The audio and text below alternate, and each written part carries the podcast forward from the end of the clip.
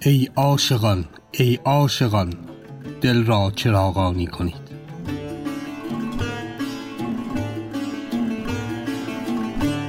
خرقه داستان زندگی و زمانی شمس تبریزی و مولانا.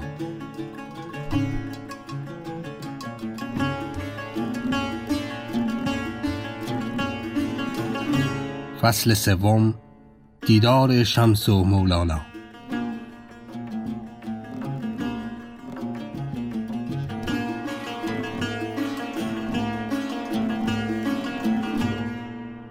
سلام. من محسن بلحسنی هستم و اینجا فصل سوم پادکست خرقه است.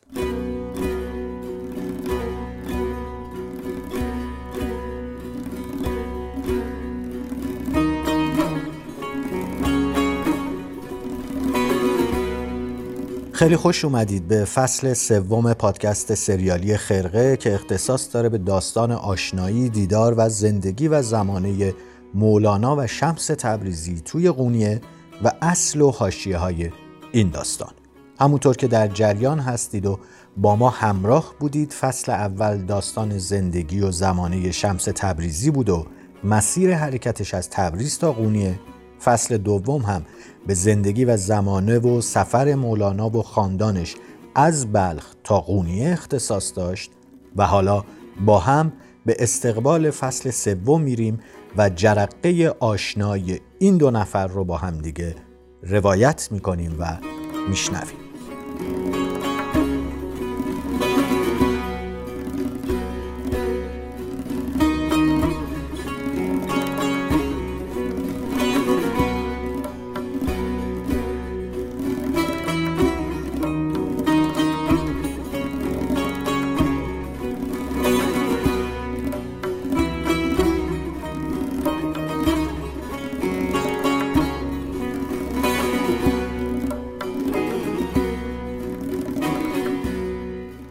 همونطوری که قبلا هم توی فصلها و در واقع قسمتهای قبلی بهش به صورت جزئی و گذرا اشاره کردیم شمس تبریزی یا همون شمس پرنده صبح روز شنبه 26 جمادی آخر سال 642 هجری قمری به قونیه رسید.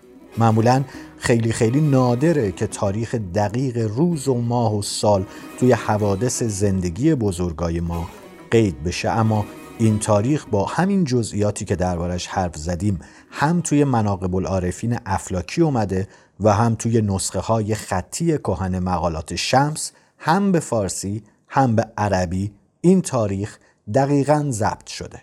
مثلا عبارت یکی از نسخه ها به اسم نسخه ولی الدین که قبلا هم دربارش حرف زدیم و روایت کردیم اینه قدوم مولانا شمس الدین تبریزی دامت برکاتو بامداد روز شنبه 26 جمادی الاخر سنت اسنا و اربعین.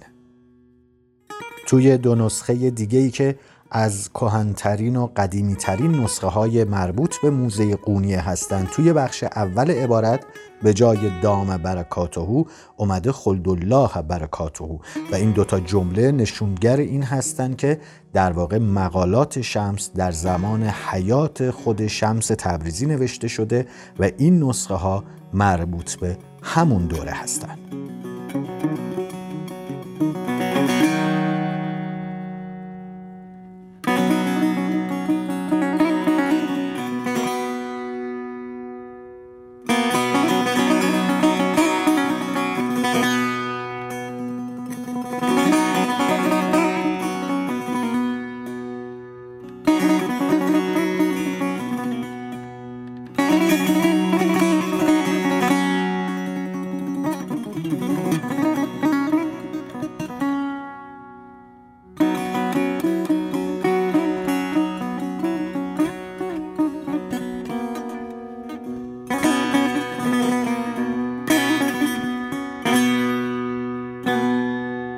قبلا به این نکته اشاره کردیم که ما نه از سال تولد شمس آگاهی دقیق و مستندی داریم و نه از سال وفاتش و چگونگی مرگش در نظر داشته باشیم داریم از قید استناد حرف می‌زنیم. اما تاریخ ورود شمس به قونیه با این دقت برای ما روشن و ثابت شده است. شاید خیلی از شما بپرسید که خب دونستن سال تولد واقعی شمس چه اهمیتی داره جز ارزای حس کنجکاوی چون که زادروز شمس برای ما همون تاریخیه که شمس به قونیه می‌رسه و داستانش با مولانا آغاز میشه. ما نمی‌دونیم که شمس قبل از این دیدار آیا سفری به قونیه داشته یا نه یا اگر هم داشته از نظر ما آنچنان اهمیتی نداره. خصوصیت این سفر به داستانیه که به دنبال خودش داره. داستان ملاقات با مولانا که اگر این سفر نبود هرگز چنین داستانی اتفاق نمی افتاد و شمسی نبود و مولانایی نبود. نکته دیگه هم که اینجا بد نیست به تفصیل بهش بپردازیم اینه که شمس تا اون روزی که به قونیه اومد هیچ اثری از خودش به جا نذاشته بود. منظورمون مکتوبه. به قول سپه سالار تا زمان حضرت خداوندگار مولانا هیچ آفریده را بر حال او اطلاعی نبود یعنی تا زمان دیدارش با مولانا و داستانهای بعد از اون کسی از شمس تبریزی آنچنان چیزی نمی‌دونست و لابد اگه به قونیه نمی اومد و مولانا رو نمی‌دید به همین وضع هم داستان باقی میموند و بعد از اون هم هیچ کس به احوال شمس تبریزی دسترسی و آشنایی و آگاهی پیدا نمی کرد. اما مولانا هم. اگه به شمس نمی رسید همچنان واعظی میموند و مدرسی چون صدها واعظ و مدرس دیگه که اون زمان در دوره مولانا زندگی می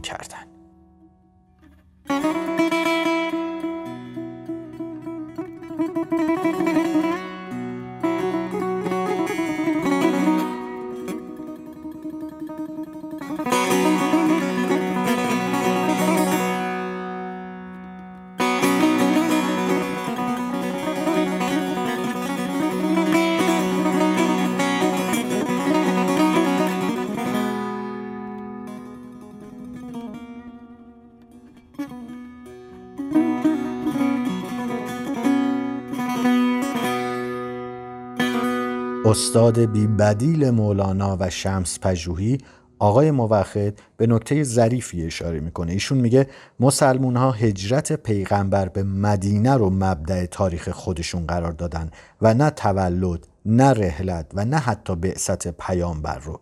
تاریخ اسلام در واقع از اونجایی شروع میشه که پیغمبر به مدینه می‌رفت. این هجرت بود که سرنوشت اسلام رو توی جزیرت العرب رقم زد و آینده اسلام رو به عنوان دینی عالمگیر تضمین کرد. شمس وقتی به قونی اومد به همون روش و رسم خودش بین بازرگانها توی خونه برنج فروشان یا همون کاروانسرای برنج فروشان منزل کرده بود و اقامت داشت و کسی از احوال اون چندان خبری نداشت.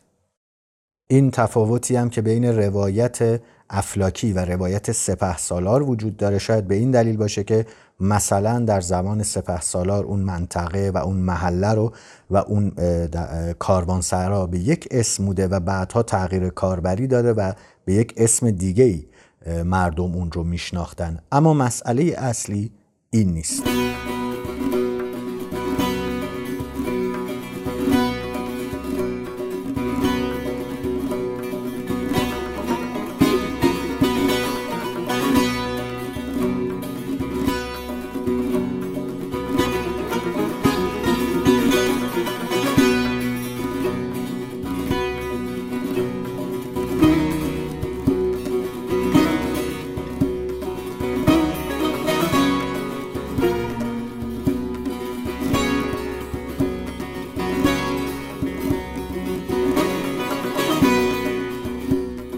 این کاروانسرا هر اسمی که داشته مهم نیست مهم اینه که دیدار مولانا و شمس بیرون همین کاروانسرا اتفاق میافته به روایت سپه سالار کنار در کاروانسرا دکه هایی بوده که بزرگای شهر تو اونها می نشستن و با هم بحث و اختلاط می کردن. شمس هم تو یکی از این دکه ها نشسته بوده که مولانا از راه می‌رسه و با اصحاب خودش توی دکه و یا حجره روبرویی میشینه. مرحوم عبدالباقی گلپینارلی عارف و مولوی شناس معروف ترک میگه توی روزگار ما از کاروانسرای برنج فروشان و دکهی که اونجا شمس و مولانا با هم برخورد می‌کنن نشونه ای به جا نمونده. اما تو گذشته دور این نقطه رو و این محل رو به نام مرج البحرین میشناختن و به نشونه تبرک شبها از مزار و مقبره مولانا شم می آوردن و اونجا روشن می‌کردن. مرج البحرین هم از آیه 19 سوره الرحمن در قرآن گرفته شده یعنی مخلوط شدن و به هم آمیختن دو چیز و مقصود آمیخته شدن دو دریا به همدیگه است. دو دریای شور و شیرین که به حال خودشون رها شدن تا در همدیگه فرو بریزن و با همدیگه یکی بشن. اما دقایق اولیه این ملاقات چطور گذشته؟ چه اتفاق افتاده و چه حرفهایی بینشون رد و بدل شده. جزئیات رو دقیق و به صورت مستند نمی‌دونیم اما روایت هایی وجود داره.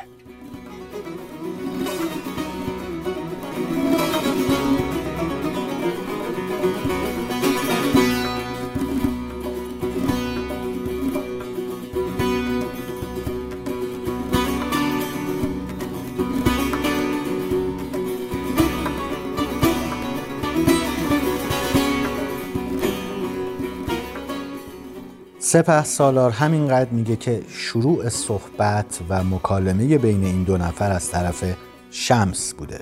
داستان رو اینطور روایت می‌کنه.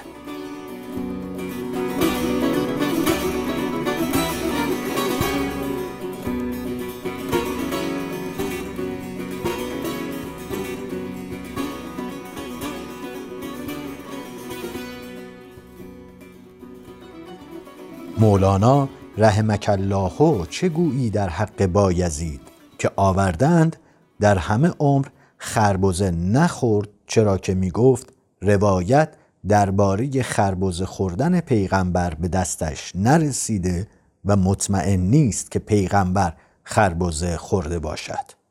این وسواس عظیم در مطابعت پیغمبر کجاست و آن کجا که گفتند بایزید دم از صبحانی ما اعظم شعنی می‌زد و خود را سلطان السلاطین می‌خواند. آخرین همه دعوی با آن وسواس که می‌گویند در مطابعت از پیغمبر داشت چگونه سازگار درآید؟ مگر نه پیغمبر با آن جلالت قدر همواره می گفت که خدایا بندگی در خور تو نکردیم و تو را چنان که در خور توست نشناختیم. مگر نه او میفرمود گاهی قباری در فضای دل خیش و روزی هفتاد بار استغفار می‌کنم تا از آن تیرگی بیرون آیم.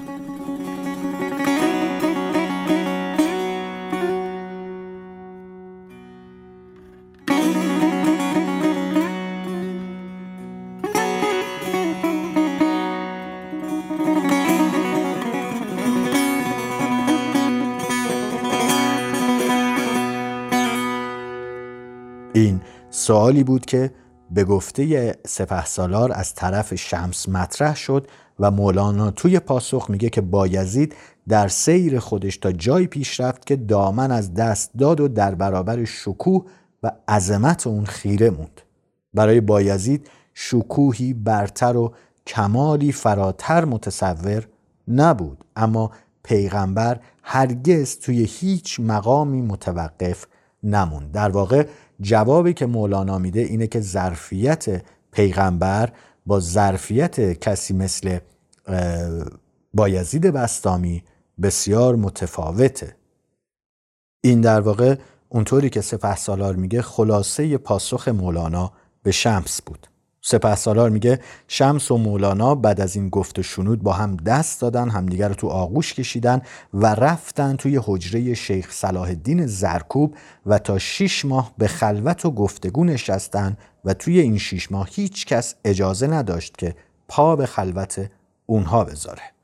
واکنش شمس توی این روایتی که سپه سالار ازش حرف می‌زنه با تفاهم و همدلی نسبت به مولانا بوده. در واقع واکنش کسیه که می‌خواد بهانه‌ای برای باز کردن سر صحبت با مخاطب خودش باز کنه. اما افلاکی اگرچه روایتش تو متن سوال و جواب با روایت سپه سالار آنچنان تفاوتی نداره اما شاخ و برگ بسیار زیادی داره. افلاکی این لحظه رو اینطور روایت می‌کنه.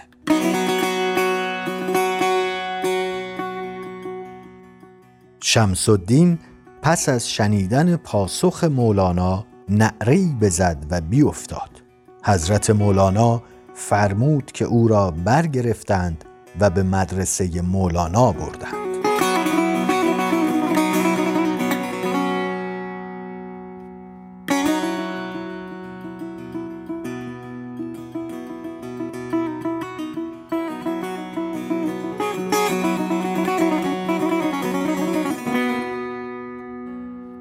البته مقدمه ای که افلاکی میاره نسبت به مقدمه ای که سپه سالار میاره با همدیگه تفاوت هم داره. گفتیم که سپه سالار میگه که شمس و مولانا توی دکه نشسته بودن توی حجره نشسته بودن در حالت فراغت و به همدیگه می‌رسن و بحث و صحبتشون با همدیگه شروع میشه.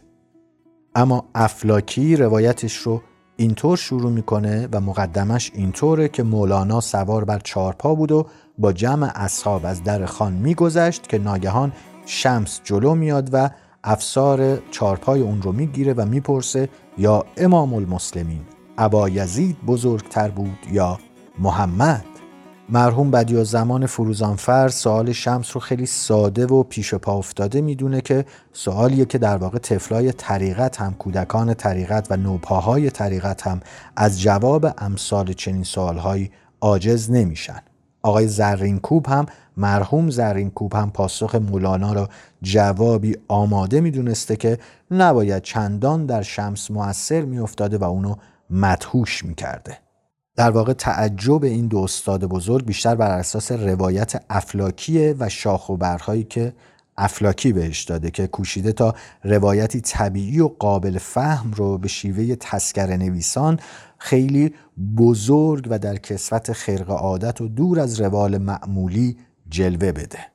توی روایت سپه سالار حرفی از نعر زدن و مدهوش شدن شمس و بردنش به مدرسه به حکم مولانا نیست بلکه اشاره خود شمس توی مقالات به این ماجرا درست به خلاف گفته افلاکیه. یعنی نشون میده که این مولانا بوده که مست گفتار شمس و روبوده ی حلاوت کلام شمس شده.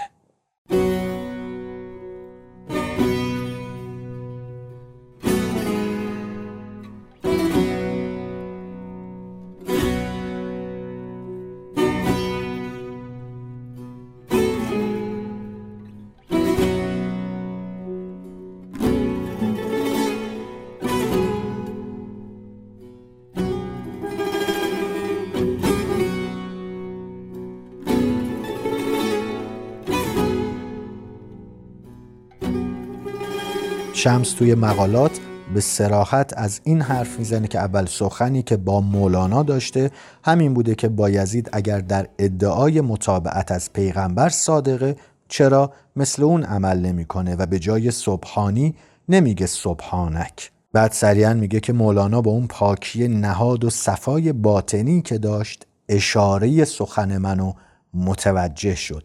و سخن منو تمام و کمال گرفت و فهمید که این کلام سر به کجا می‌بره و منشأش کجاست. بعد اضافه می‌کنه که مولانا از لذت این کلام مست شد و مستی اون منو هم که قافل بودم با خودش مست کرد و متوجه لذت مستی اون شدم. متاسفانه شمس تبریزی توی مقالات فقط به سوال خودش و موضع خودش اشاره می‌کنه و از جواب شمس چیزی نمیگه. ولی از تعمل توی بخشهایی از سخنای شمس درباره بایزید بستامی که توی جاهای مختلف مقالات اومده به نظر می‌رسه. شمس با طرح این سوال می‌خواسته یکی از اساسی ترین جنبه های تمایز و تفاوت بین مشرب خودش و دیگر مشایخ صوفیه رو بولت کنه به قول امروزی ها و نشون بده و بحث و مرکز و ابتدای سخن رو با همین تفاوتش شروع کنه و بگه که من کی هستم و چگونه فکر می‌کنم و چه تفاوتی با دیگران دارم.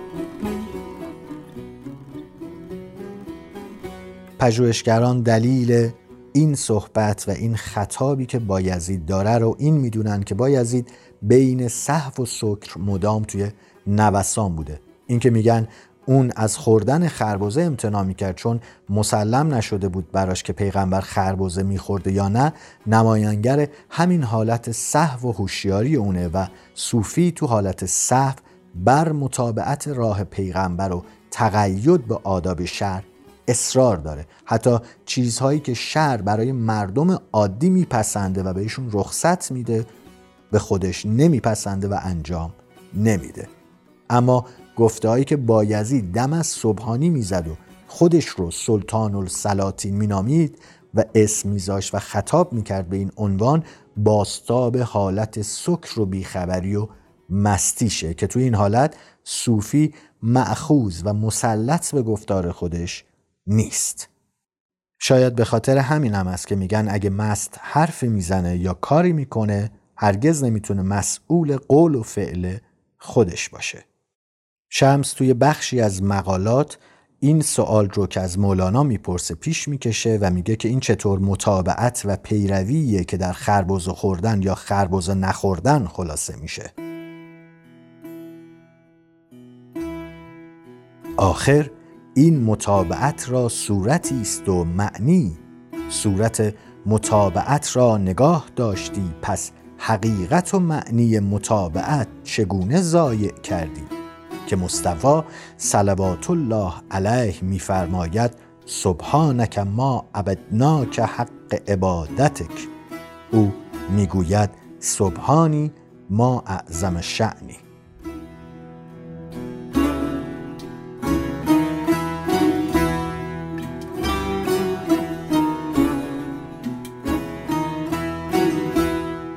در واقع منظورش اینه که پیامبر اسلام اونطور میگه و با یزید میگه صبحانی ما اعظم شعنی این چه پیروی و چه مطابعتیه که حتی خودش رو شاید برتر از پیامبر اسلام می‌دونه.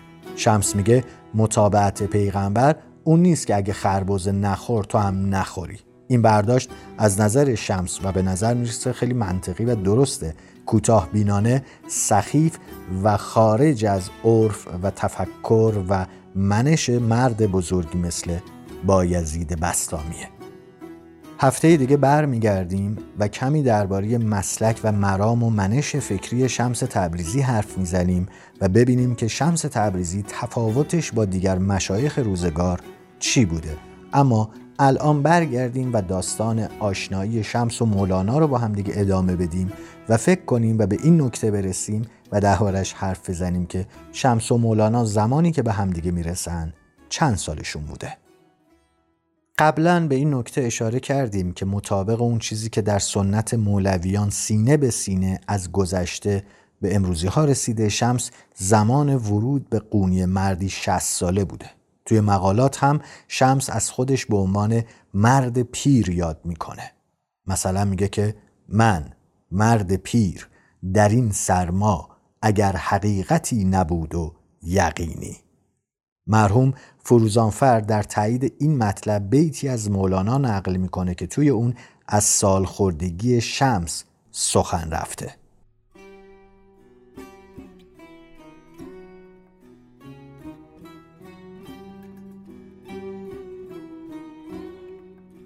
بازم ز تو خوش جوان و خرم ای شمس الدین سال خورده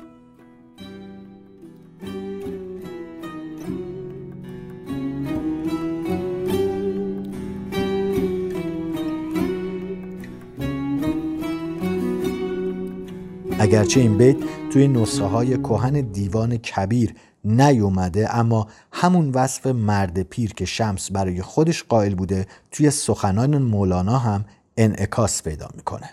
در غزلی پرشور و حال مولانا شمس رو در سیمای پیرمردی پایکوبان و مستوار در پیش تخت معشوق ازلی به تصویر می‌کشه. پیرمرد فرزانه از نظر مولانا دریای علمه که دامن دانش رو زیر دندون گرفته.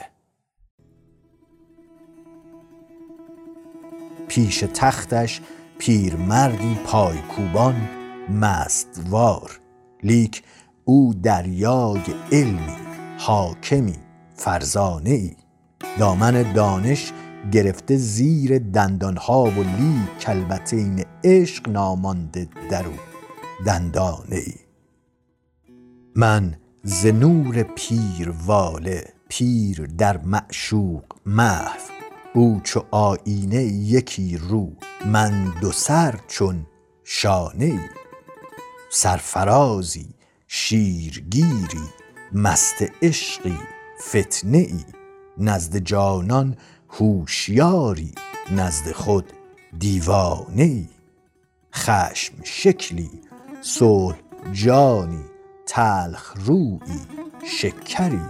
من بدین خویشی ندیدم در جهان بیگانه ای.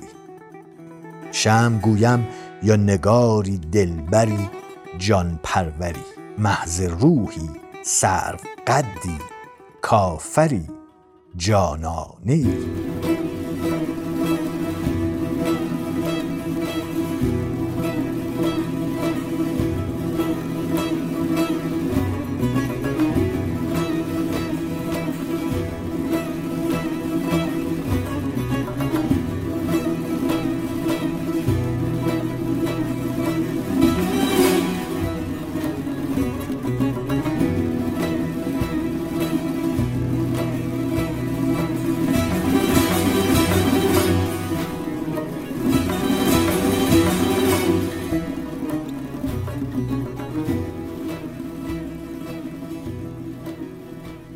اونطور که مولانا تو این غزل میگه پیرمرد واسطه بین معشوق و مولانا.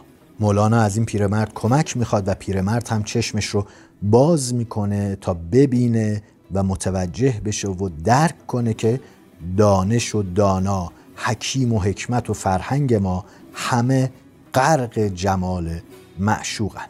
مولانا پایان همین غزل پرده از این رمز بر میداره و تایید و تصریح می‌کنه که مراد اون از پیرمرد کسی جز شمس تبریزی نیست. این که میگه پیرمرد خود دریای علم بود و دامن دانش رو زیر دندان داشت ولی کلبتین عشق دندانی برای او نمونده بود تصویر بسیار با شکوه و هنرمندانه ای از شمسه. بهتره که شرح معما رو هم از زبون خود مولانا بشنویم.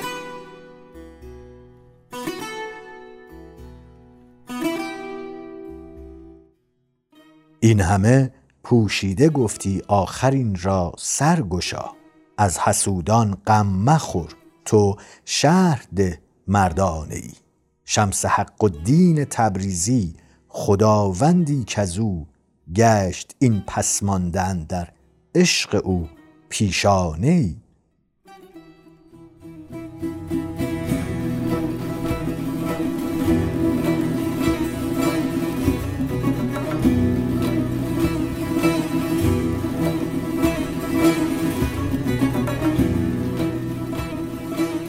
مولانا توی یک غزل دیگه که بسیار هم غزل خیال انگیز و خلاقانه خودش رو به صورت آهوی مغرور می‌بینه و روایت می‌کنه و شمس رو در هیئت پیرمردی روحانی با چشمانی سرخ مثل تشت خون و مویی سپید چون شیر.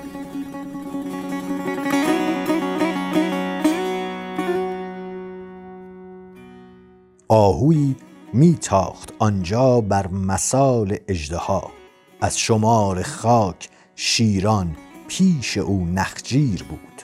دیدم آنجا پیرمردی طرفهای روحانی چشم او چون تشت خون و موی او چون شیر بود. دیدم آن آهو به ناگه جانب آن پیر تاخت.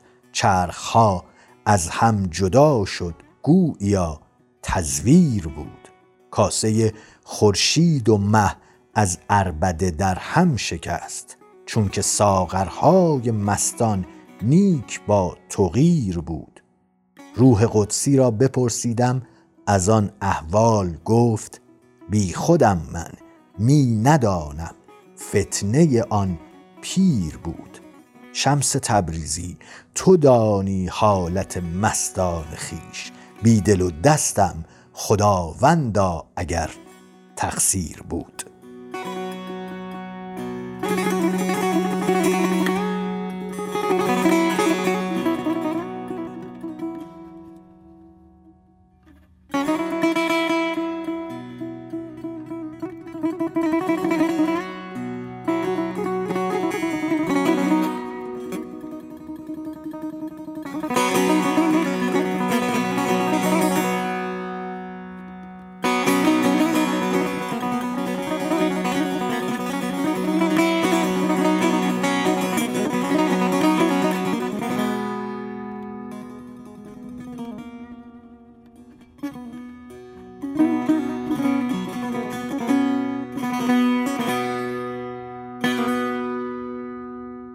برگردیم به داستان.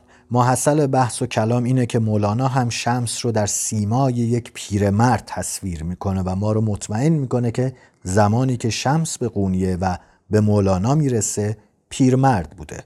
کسی که در خدمت پیر سلباف بوده و بعد از صحبت رکن سجاسی میاد و با اوهد الدین کرمانی و ابن عربی آشنا میشه و با اونها هم نفس و رفیق میشه به نظر می‌رسه که توی سال 642 که به قونیه اومده به قول مرحوم فروزانفر مردی تمام ایار و کامل نهاد بوده. اما سن و سال مولانا چی؟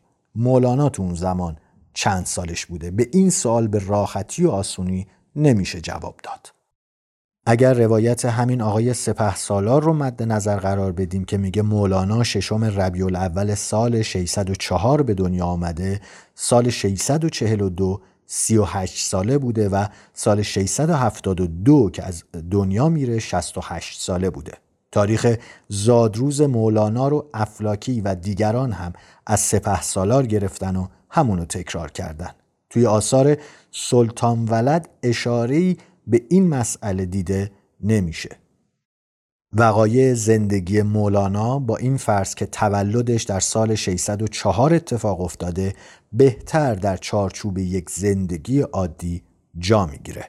مثلا ازدواج مولانا با گوهر خاتون دختر خاجلالای سمرقندی که سال 622 بوده با 18 سالگی مولانا مطابقت می‌کنه. پسر بزرگ مولانا یعنی بهایالدین محمد معروف به سلطان ولد که ثمره این ازدواج بوده هم سال 623 توی لارنده به دنیا آمده و این امر طبیعی و عادی به نظر می‌رسه که جوونی تو 18 سالگی زن بگیره و یک سال بعد هم صاحب فرزندی بشه.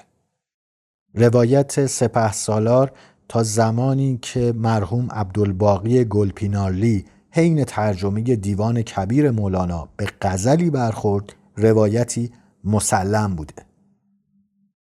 غزلی که گلپینارلی بهش برمیخوره این بیتی داره. به اندیشه فرو برد مرا عقل چهل سال. به شست و دو شدم سید و ز تدبیر بجستم. این غزل صفحه 223 از جلد سوم دیوان کبیر به تصحیح آقای فروزانفر هست توی گزیده که آقای شفیع کدکنی از غزلیات شمس فراهم کرده هم وجود داره.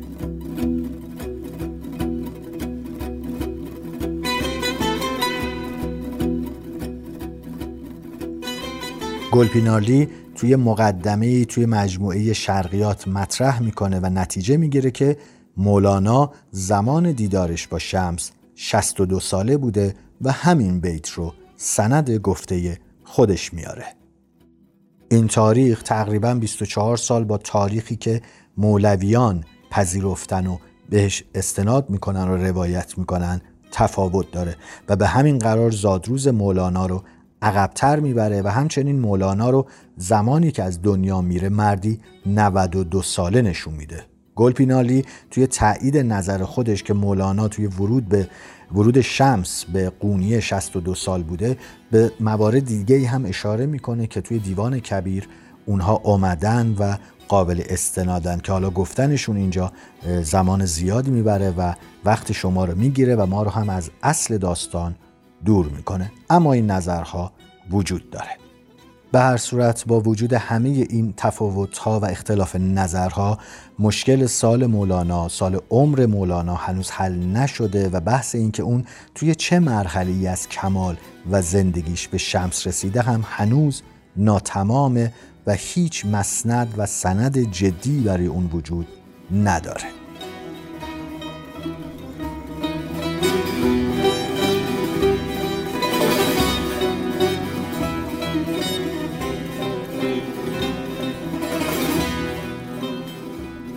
خسته نباشید. خیلی ممنونم که با اولین قسمت فصل سوم پادکست خرقه همراهی کردید. در قسمت های بعدی باز هم به این داستان خواهیم پرداخت و از زوایای مختلف روایت های مختلف درباره این دو نفر و زندگی و معاشرتی که با هم داشتن رو پی می‌گیریم بررسی می‌کنیم و پیش می‌بریم. عزت زیاد. ای عاشقان ای عاشقان دل را چراغانی کنید.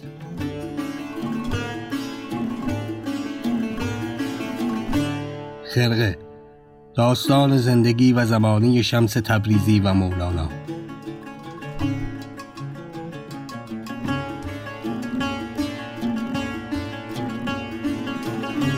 فصل سوم دیدار شمس و مولانا.